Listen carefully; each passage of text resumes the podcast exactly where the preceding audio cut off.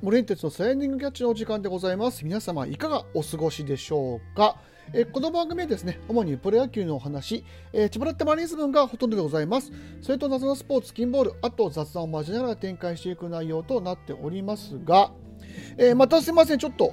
間が、まあ、毎度のことですね。はい。もう、こんぐらいの、あの、感じでやると思っていただいた方がいいかもしれません。すいません。まあ、あの、気が向いたらやる感じにしてますので、あの、その辺は、あの、ご了承いただけるとか、ご勘弁いただければというふうに思っておりますが、えー今日が8月の20日えの土曜日、え2時、え45分ぐらいえのお時間の、えー今、収録時間でございます。で、えー今回、えー、とまたお便りを、えーいただきまして、えーオアシスさんからいただきまして、いつもありがとうございます、本当になんかアイテムを、あのリアクションも送っていただきまして、あの皆様のね、えーリアクションだったりとか、あの部分っていうのがすごく、えー、と僕の収録の中の励みになってます。本当にいつもありがとうございます。で、オアシスさんの、えー、待って、お便りを、えー紹介させていただきます。えっ、と、毎度どうも。こんにちは。はい。えー松田の筋力疲労が顕著になってきましたね。クローザーオスナではダメですかねっていう、えお便りをね、ちょっと前に、えーいただいたんですよ。それで、えーとまあえー昨日の試合に、えー遡りますけども、昨日楽天戦がありまして、えー9回、えー表終わって6対5で、えーロッテが勝ってました。で、この時誰出すのかなと思って注目してたんですけど、えーやっぱりオスナにしましたね。はい。やっぱりあのー井口監督もその辺のところはちょっと危機感を感じてたようで、僕はもう遅すぎるぐらいだと思ってますけど、正直。はい。えーオスナをクローザーに、えー据えました。まあ、そのオスナですけど、ランナーは、えーヒット1本ね、出しましたけど、まあ、えー無難に抑えて、えーまあ、セーブを1つつけて、まあ、あの1点差を守り切ったという試合でありました。で、えー、とここでですね、まあ、あのオスナと増田のね、えーとまあ、成績を比べるっていうと、ちょっとおかしなことになってしまうので、まあ、あの投げてる回数がまず違うんでね、あれですけど、今年の増田のちょっと,、えー、とピッチング成績を見ていきたいというふうに思うんですが、まあえー、と防御率が3.35、まあ、これは、まあ、あの当然、えー、とクローザーとしてはかなり高い方の、えー成績になります。えー43試合、えー勝ち数が1、負け数が2、えーホールドが8、セーブが25、えー投球回が43回、えー自責点が16、失点18ですね。奪三振が37、えー吉木が12、えーデッドボールが2、えー打者、えー179人に対して被安打が36、えー、非本塁打が5っていう風な、えーまあ、あのざっと今話をしましたけどもそういうのないとなってます。これ去年とねまず、まあえー、と比べるとですよ、まあ、今去年は67試合投げましただから今の時点で、えー、とまだだから10、えー、と24試合かは、まあ、少ない、えー計算になるんですけどもまず、えー、と特筆すべき、えーというところで言いますと,、えー、とこの段階で、えーもう自責点が去年の成績と並んでしまってるってことですね。はいなので、まあ、これがまずは、まあ、その防御率悪くしている原因の一つです。で、えー、被安打はまあ43と36なので、まあ、この辺はまだ改善の余地があると思いますし、あと奪三振数が去年と比べて半分ぐらいに減ってます。去年が68に対して今年37です。はい。まあ、これ、どんだけ増やしたとしても、まあ、45から50ぐらいだと思うんで、まあ、この辺もやっぱりちょっと、あの、なんだろう、クローザーとしてはやっぱりできれば三振を、あの、取ってね、あの、なんだろう、もちろん打たせて取るタイプの、えっ、と、クローザーっていうのも、まあ、いるにはいるんですけど、えー打たせて取る形になってしまうと、打たれた時に何が起こるかわからないってことがあるので、できれば三振を取れるピッチャーの方がクローザーは本当はいいんですよね。なので、やっぱりこの打差しの少なさってのはまず気になるし、あともう一つ、えー非本塁打です。これあの去年は、えー、ともうシーズン終了で5本だったのが、えー今年はもうすでに5本を打たれているという状態です。で、えー、と悪かった時の、えー成績っていうのが2017年と2018年っていうのがあってもう2017年はもう、えー、とボケツ5.09えーもうでも本当にまあ一番調子が悪かった、えー時期でした。で2018年が3.08、ここもまああのだから2017年、18とちょっとね調子を落としてる時期なんですけど、この時のホームラン数が2017年が8本、2017 2017年が8本、2018年が6本なんですよ。でその時のもう状態にかなり近いような、えー成績になってます。まあ、あの原因はいろいろあると思うんですけど、やっぱ数字で見た時にこの辺りの成績がやっぱ軒並み、あのー落ちてるね、あの食らっているというところがやっぱり今年の増田の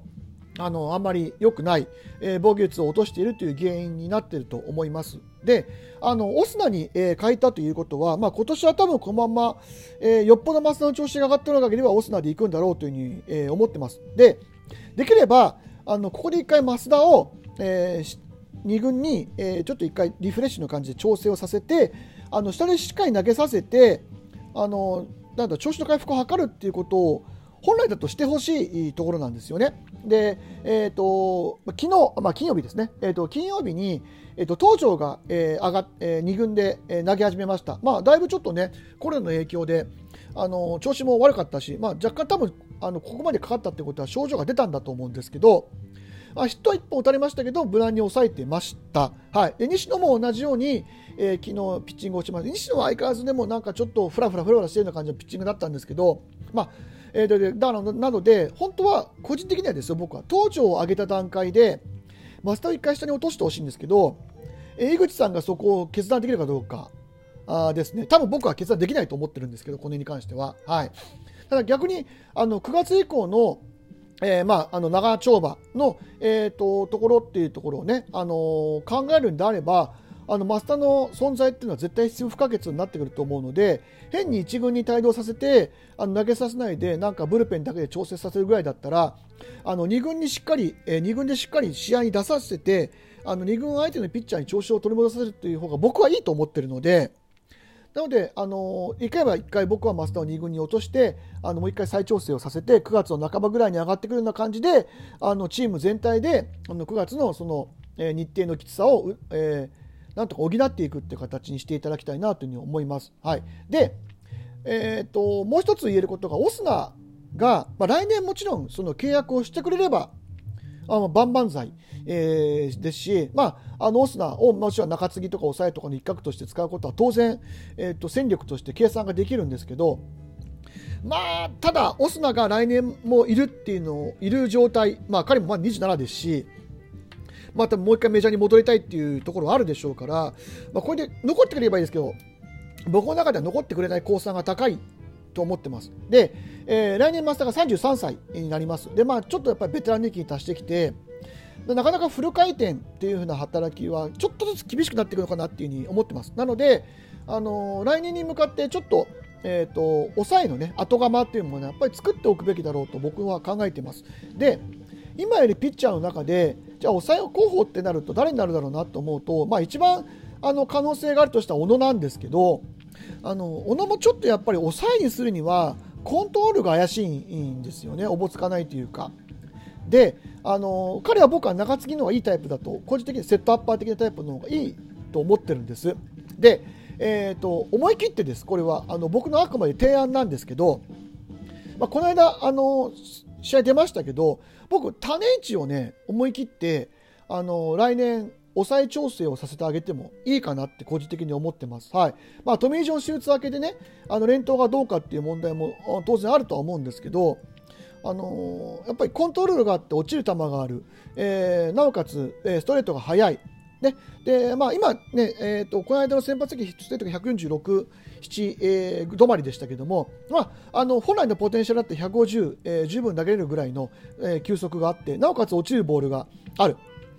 えー、で、まあ、コントロールもそんなに暴れたりするタイプのピッチャーではないというところになってくるとあのあとはもうそのいわゆるえー、投球の、ね、体力というかタフさになってくるんですけど僕はできれば谷市を、えー、第一候補に挙げたいなというふうに思ってます。まあ、もちろん小野がねその間に本当に無双してくれてあの抑えてドンってね、あの収まってくれればまた、ねえーと、谷内を先発でずっと使い続けるっていうこともあるとは思うんです。で西野も、えーと、今年31歳でやっぱりこれあのこれから抑えにやるにしてもそう何年も長いことできないですよね。ってなった時にやっぱりあのなんできれば抑えっていうのは3年ぐらい、ね、23年はやっぱりその固定でやってほしいっていうところを考えた時に、まあ、あの谷内が第一候補に僕は挙げたい。え、で、まあ、八木もいるんですけど、あの八木はなんだろうもうちょっとやっぱり成長が必要だと思います。今の時点でまだ完成されてるピッチャーでは僕はないと思ってるので、まあ、そういう意味では谷内もそうなのかもしれませんけど、僕はあの八木のその投手力っていうのが谷内のこのいわゆる、え、投手力を僕は買いたいと思ってるので、はい、あのできれば谷内をあの抑えにしてくれませんかね？まあ、なかなかちょっと難しい、えー、ところで、まあ、適当な、あれかもしれませんけど、ちょっと僕の提案として、えー、一つお話をさせていただきました。おいさん、こんな感じでよろしいでしょうか？はい。あの、よかったらまたリアクションいただければ嬉しいです。はい。えー、というわけで、えー、今日は以上となります。お聞きいただきましてありがとうございました。森エンテスでした。